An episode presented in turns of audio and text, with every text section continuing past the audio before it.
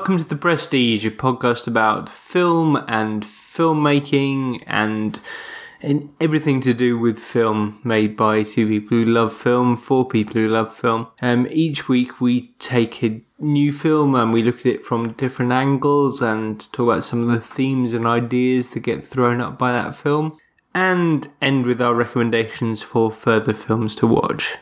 At the moment, we're in the middle of a mini season. The whole of the third series is sequence of mini seasons about uh, various directors, and our director at the moment is Sofia um, I should say Coppola really because Americans do, but we've been saying Coppola for the past month because that seems to make sense. Anyway, we're looking at her last film today and more of that shortly. First, we generally start talking about um, things we've been watching this week. So, Rob, what have you been consuming in the way of culture this week? in my continuing watching other things I've previously mentioned, uh, I've only got one new thing to talk about this week, and it's it's a, it's a show where I'm horrifically, massively late to the game. I'm not going to be beating the drum for a, uh, a little known show here, and that's the what, 2010 TV series Justified, uh, starring Timothy Olyphant. It is a what's the word for it, Bose? It's a the phrase that uses Southern fried noir. It is a film noir modern set in the deep south of America with rednecks and Nazis and cowboys and all of that kind of thing. It is very, very good. It, it's based on a. It's uh, it's very what's the word for it? It's very sort of not wholesome, the opposite of wholesome. It's kind of dark and scuzzy, and there are horrible people doing horrible things. Um, and the idea of this uh, lawman uh, Raylan Givens, who is more of a upstanding, you know, modern take on the, on the classic sheriff, the classic western. It's kind of that mix of film noir with a western with American History X thrown in for the mix. It went on for six series, I think it is, uh, and it finished up in you know finished up two three years ago now. Um, so I am well behind the curve on this, but I am I'm getting into that. What about you? Well, I'm also going to talk about something that I feel very behind the curve on, and I'm a bit embarrassed with how behind the curve on it I am. Um, it it feels a bit um, neglectful of me to bring it up now because it's one of our sister shows. But um, the fact that I haven't got to it sooner, I can explain away with a child and other um, pressures on time. So this week I have finally got down to listening to the Space Jam Continuum, and it's a lot of fun. Yeah, I immediately warmed to Cal and Chris, and I'd like the ridiculous nature of what they're doing and the fact that I mean I've only listened to the first episode so far, so just downloaded it this week. But the fact that each episode is sort of broken up into easily easily digestible chunks after watching each um, Looney Tunes episode is is. I mean, I'm not saying I've got a short attention span, but it's it's nice to have something that's, that's only sort of 10, 15 minutes long at a time. So yes, I would heartily recommend that for those of you like me who've been most remiss in getting on board with the Space Jam Continuum. I would say, as someone who's what forty episodes ahead of you, yeah, you've got you've got a ride ahead of you. Like, like just just knowing what y- you know now and where they go with it over the next forty episodes is a delight to think of what you're going to experience. Good, I look forward to it. They're they're in the mid the mid forties currently, just finishing up uh, the uh, the World War. Um, and it's it's uh, it's fun. Good. As I mentioned, guys, we are continuing our Sofia Coppola or Coppola um, series this week, and we're doing our, our concluding episode. And we will be looking at her 2017 movie, The Beguiled. We ask for your protection over our school, and we pray that we will be kept from harm throughout the night.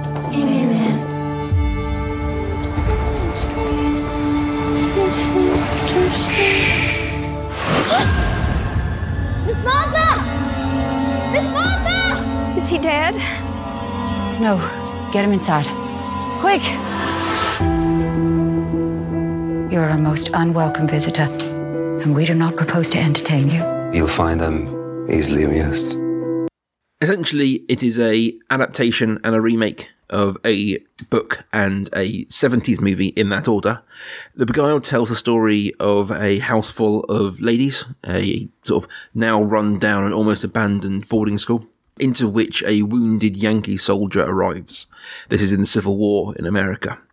And it's the inclusion of that masculine energy to this previously femi- feminine household, and it's about the impacts and the knock-on effects of those, and the sort of the tragic outcome of of that change of their environment and that change and their all their reactions to it, and how that upsets the balance of this house.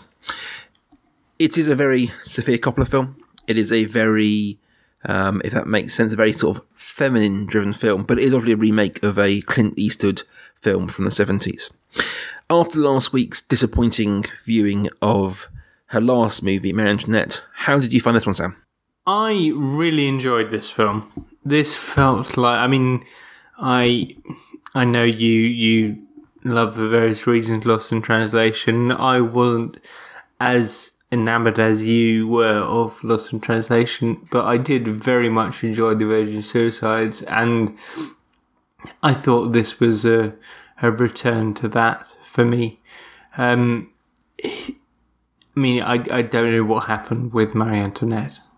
Although, seeing as how the, the next film was the Bling Ring, maybe her, her cinematic blip took a bit longer than we think.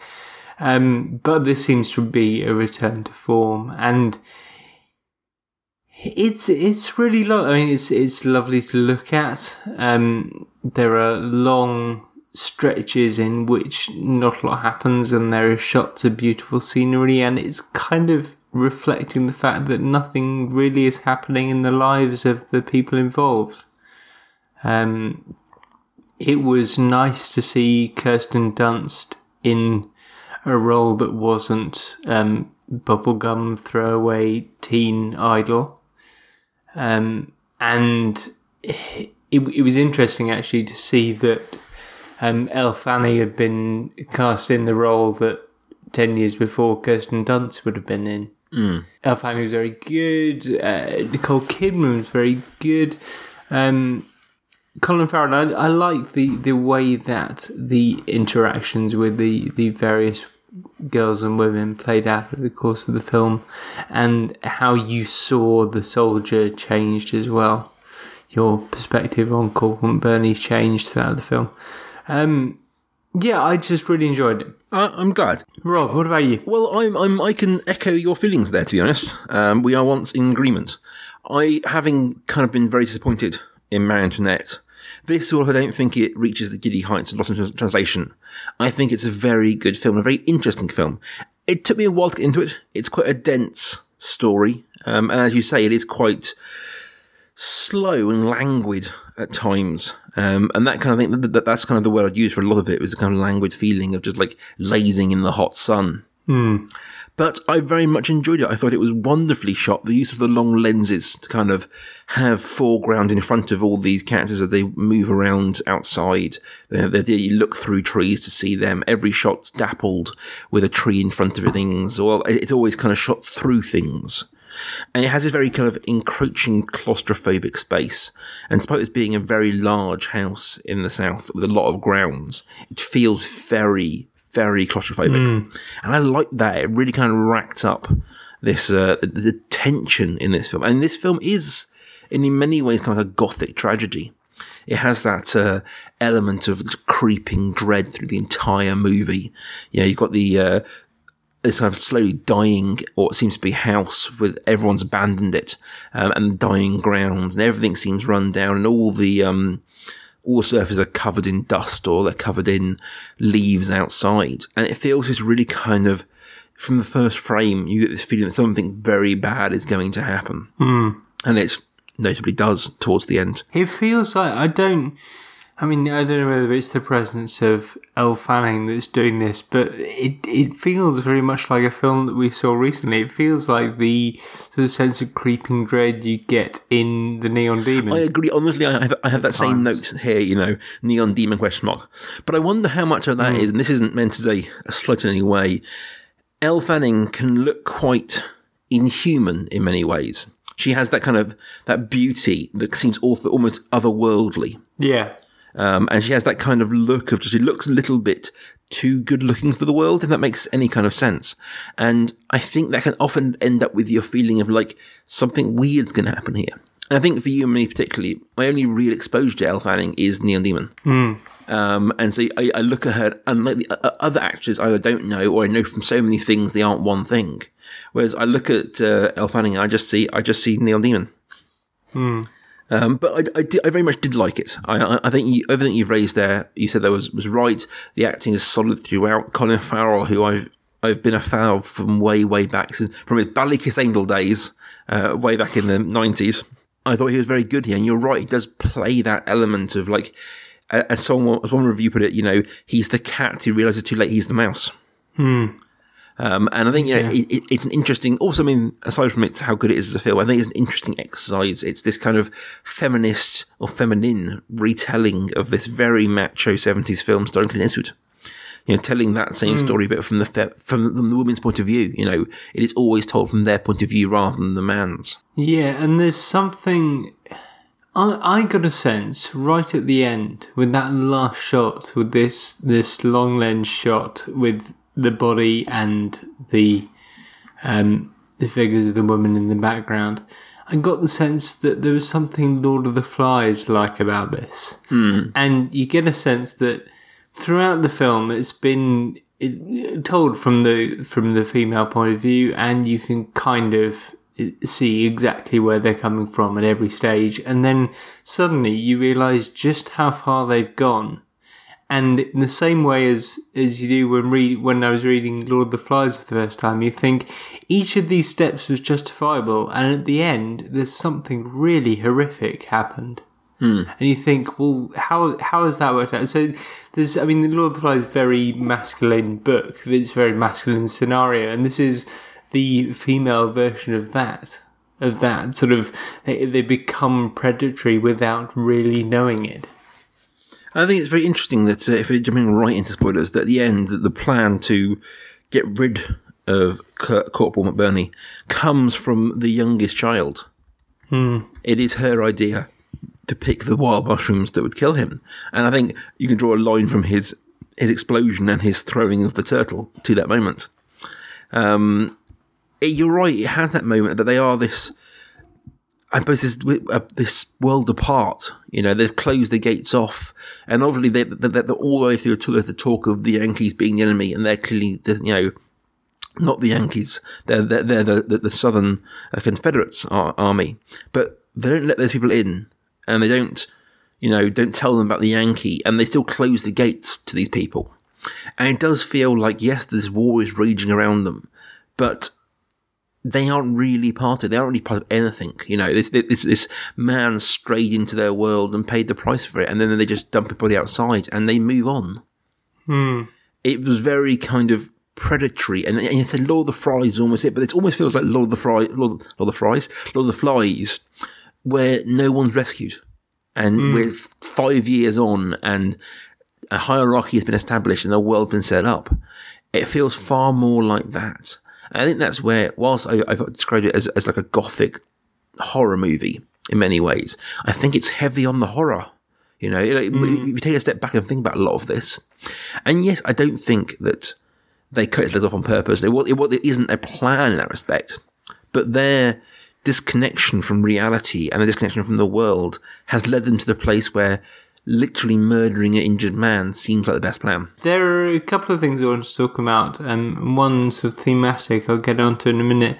Um, one of them is the gun that Nicole Kidman loads at the beginning when she's she asks for bullets from the Confederate soldiers, and Colin Farrell ends up um, going going on a rampage. I believe is that the same gun? Yes. Yes, yeah. Um, and I thought it was it was to Coppola's credit that this didn't feel.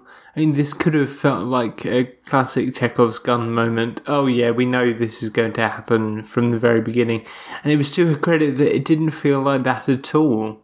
I mean, this might be part of the sort of sense of inevitability about the film that it just you just thought, oh yeah, that's obviously what's going to happen. I I, hmm. li- I like that. Whereas sometimes with uses of Chekhov's gun, it feels a little bit like. Oh, we know we know this is going to happen. It's, it's sort of almost metafictional, nodding, wink, hmm. nodding a wink to this like film convention, this stage convention. But here, it just it just didn't feel it didn't feel, I mean, staged or cliched like that, and I really like that. I think that kind of helps with the with the time period a little bit. I think if you if you're set in the modern day, the madam walking around with a gun is a very different vibe to the madam walking around with a gun in the Civil War. Mm. And I think, like, Yeah. it, it- yes, it, it is a bit of Chekhov's gun, but at the same time, because of the setting, it's not. Yes, You know, Yeah, exactly. you know, the. If I want to define Chekhov's gun a little bit more, it's got to be about something anachronistic, something out of place. It's got to be about seeing a thing or having a thing that shouldn't be there or is unusual to be there. So you know, it's here. It's not unusual to have the the, the gun, hmm. but because they're they're, live, they're living in a time of wartime, in a time in which they everyone had guns, you know. But having it in modern day, it is a gun. But back then, you don't see it in that same way. Um, and the same with the mushrooms get, getting picked. In many ways, because you view those as, as a child's gun. But because of the nature of the life and the way it's set into the film, you don't see it that way. I think that's to its credit. Yes, yeah, exactly. Um, one other thing I wanted to talk about, um, and we get on to a, a theme of sorts here, is the idea that I mean Nicole Kidman talks a lot about this towards the beginning of the film, and they they seem to dwell on this a lot. It's the idea of whether Christian or not charity. Hmm. Because what what are they doing to this soldier? What are they offering to him? And it seems the film seems to question the charitability of what they're doing. The extent to which they are they saving him? Are they? I mean, because it ends up that by the end they're very definitely not saving him. Yeah, I So it think, I seems to think call into question what this concept of charity actually is. I- I'd actually throw that a little bit wider than just charity.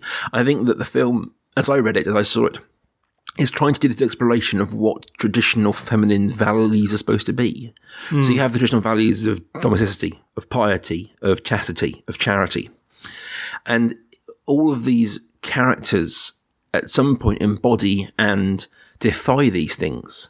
So you do have the character of, um, I think it's Alice, played by Elle Fanning, who sort of is very sexually forward in her approaches towards towards um, Colin Farrell, um, and she's kind of defying the idea of, of chastity. And you know, Kirsten Dunst, who is clearly doomed for a life of domesticity, and she wants to away from all. She wants to forego that dream of of clearly of her elders to be a domestic woman, and she wants to go. And then, obviously, as you say, kind of the idea of piety and charity, they do take them in, and but towards the end, they don't perform charity. And I think the film is trying to explore this idea of actually literally going, here are the here are the virtues that you say women need to be, or this area says. And I think there's some argument around whether we've actually moved on from those values in this day and age. But it's trying to one by one take them apart. Hmm. I think it's also is that it's not just feminine eh, quote unquote feminine values it's calling into question. It's quote unquote masculine values as- well. When when you have Colin Farrell talking about what he did in battle, and it becomes clear that I mean what he's saying is there's a fine line between bravery and stupidity. But hmm. you have you sort of call into question what it is to be a man, and you have him with that climactic scene with when he shoots a chandelier, shouting, "I'm I'm not a man." Or is it slightly earlier? And anyway, when he Yes. fi- finds his legs gone, it, it sort of it's, it's as if he's he's less his masculinity is much lessened then. So it's calling into question the, these traditional values as well. Well, that, that's the uh, you know, the feminist take on this story is that he he learns to be a man despite what this era and maybe our era defines as making him a man. You know, uh, we still live in a world of, of masculinity being linked to violence and being linked to strength and being linked to the physicality of our bodies um, over many other things. And in this, you've got the male character is a deserter who deserted when he faced the realities of violence of war who then loses a leg and he feels he's lost, you know, the idea of his bodily autonomy of uh, having a, a strong body he loses, and he's well aware of his ability as a strong mind. And I think, and whether we whether we agree with the decisions made or not, I think the the sex scene that follows between uh, his character and Kirsten Dunst's character is about him reclaiming part of that manhood and that part of that masculinity, in that he feels that suddenly he still has the ability to be sexually attractive or you know, and physically act despite losing a leg, and then that's why we see a much more contrite and a much more forgiving and thankful character at the final scene before he's unfortunately killed. One one of the things, and, and another thing that I I did really enjoy about this film is the fact that our take on the character of the corporal, in fact, all the characters involved, swings so rapidly as it progresses that hmm. you think, well, you you were on his side for quite a lot of the time at the start, as well as being able to understand what they what the women were saying, and then suddenly when he says, "Look what you've done to me," well, it's what he did to himself. It only hmm. happened because of his sexual machinations, and it's all his fault. And you think, well, you you got what's coming to you. This this was your retribution. How can you not see that this is this is all your fault?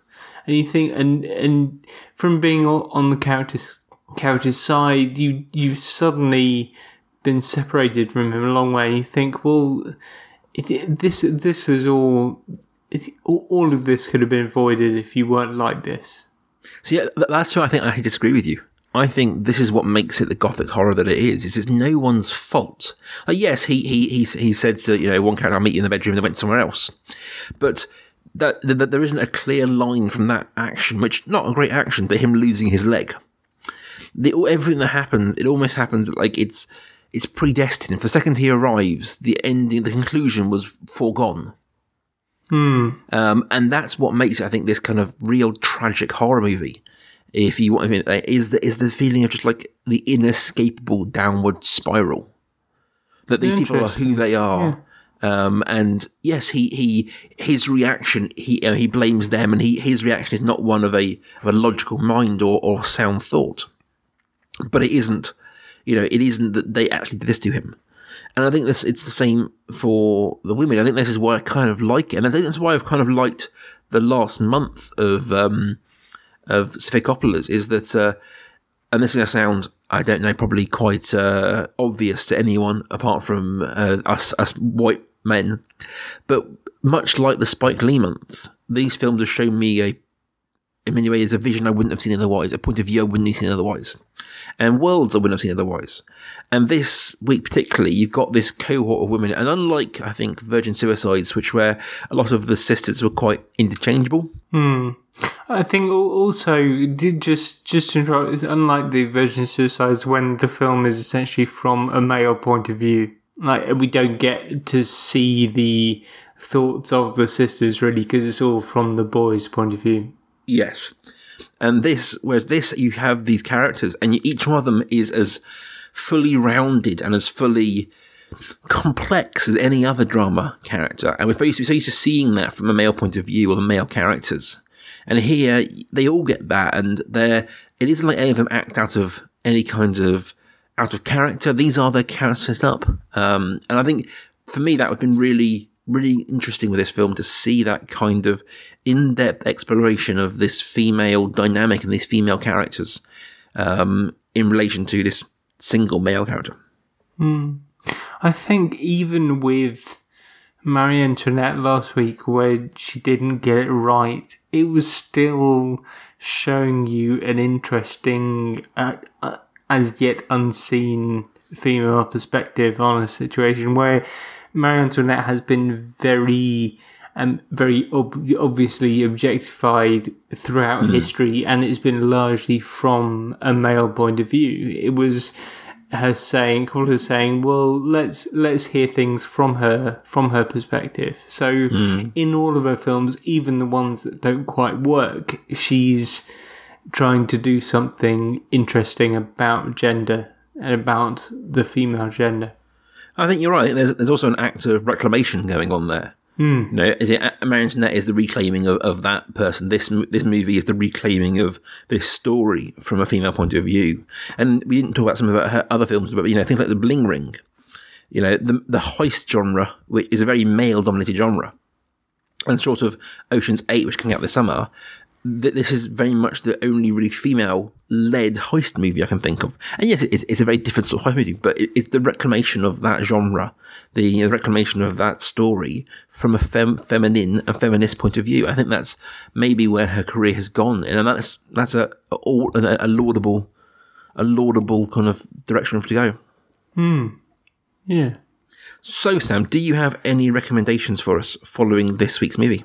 I do, and um, I've got three this week just because um, when we record this, it's the 114th, 116th anniversary of À la Conquête du Pôle, um, the Georges Méliès short, uh, a, a sort of pioneering sci- early science fiction film, and there is a and the Google Doodle, Google Doodle today is a, a Méliès film, a Méliès inspired film, and um, it's available for free online. The original film it's only 14 minutes long, and I'll put a link to it in the show notes. And it's something that everyone needs to go and watch. So spend 14 minutes of your time today doing that.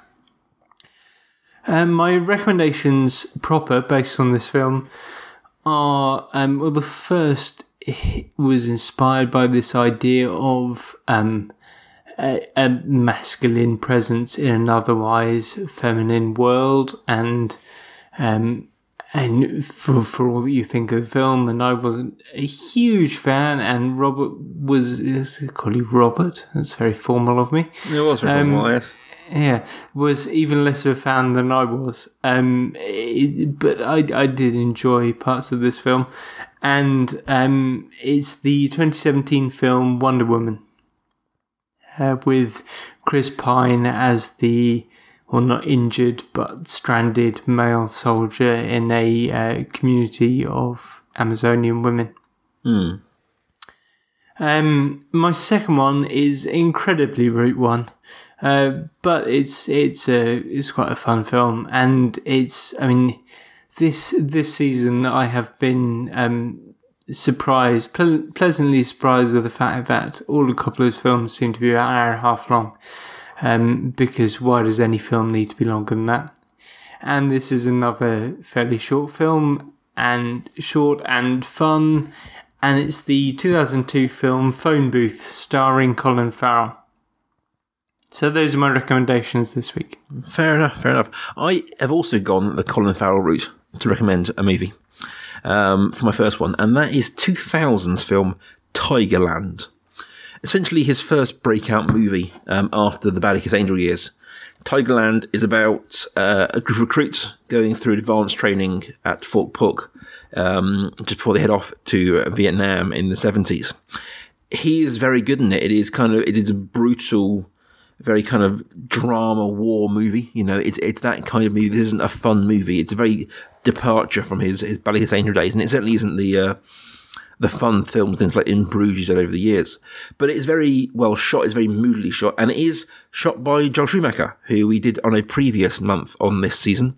Um, it isn't the one we talked about, but it is another one of his good films, um, and certainly better than Batman and Robin, uh, which I think Sam particularly hated. My second recommendation is kind of thematic, but also kind of an actor. Um, it has uh, Nicole Kidman at the head, uh, in the same way that this one does, but it has the same gothic horror elements and the same kind of much more on the horror than the gothic this time. Um, but that's the 2001 film The Others. Now, I watch a lot of horror movies, and most horror movies don't, at this point, really scare me. This one did. This one, you know, now now 17 years ago, really stuck in my mind and has stuck in my mind since. I've only ever seen it once since seeing it in cinema. Um, but essentially, Nicole Kidman plays a uh, a mother who lives in this kind of closing down house. It's all kind of boarded up um, with her two children who can't go out because they got uh, skin sensitivity. They can't go into the sun and they start to hear knocks and noises and things appear. And it's a very classic um, haunted horror movie, haunted house horror movie, until it suddenly isn't. Um, and I won't say any more than that to give away any of the story. But uh, it's very, very interesting and very much worth watching. And Nicole Kidman is brilliant in it, in the same way she's brilliant in almost everything she does. So yeah, that is 2001's The Others. So guys, that's that's the conclusion of our Sofia Coppola or Coppola month. I hope you've enjoyed doing it. It's been certainly an eye-opening experience for me to look at some of her other work, um, having been a big fan of Lost in Translation for so many years. We are moving on next month, next week, into a new director, and we're picking up with Baz Luhrmann. So we're going to be diving into his very first movie, which is 2002's Strictly Ballroom, a film that I've never seen. Till then, guys, you can find both of us on Twitter at Pesci Podcast, You find just me at life underscore academic. and you can find just me at Rob Kaiju. If you enjoy this podcast as much as we enjoy making it, please consider going to iTunes, giving us a review. It really helps us grow the audience and get the podcast in front of more people's eyes and thus ears. Till then, guys, we'll see you next week.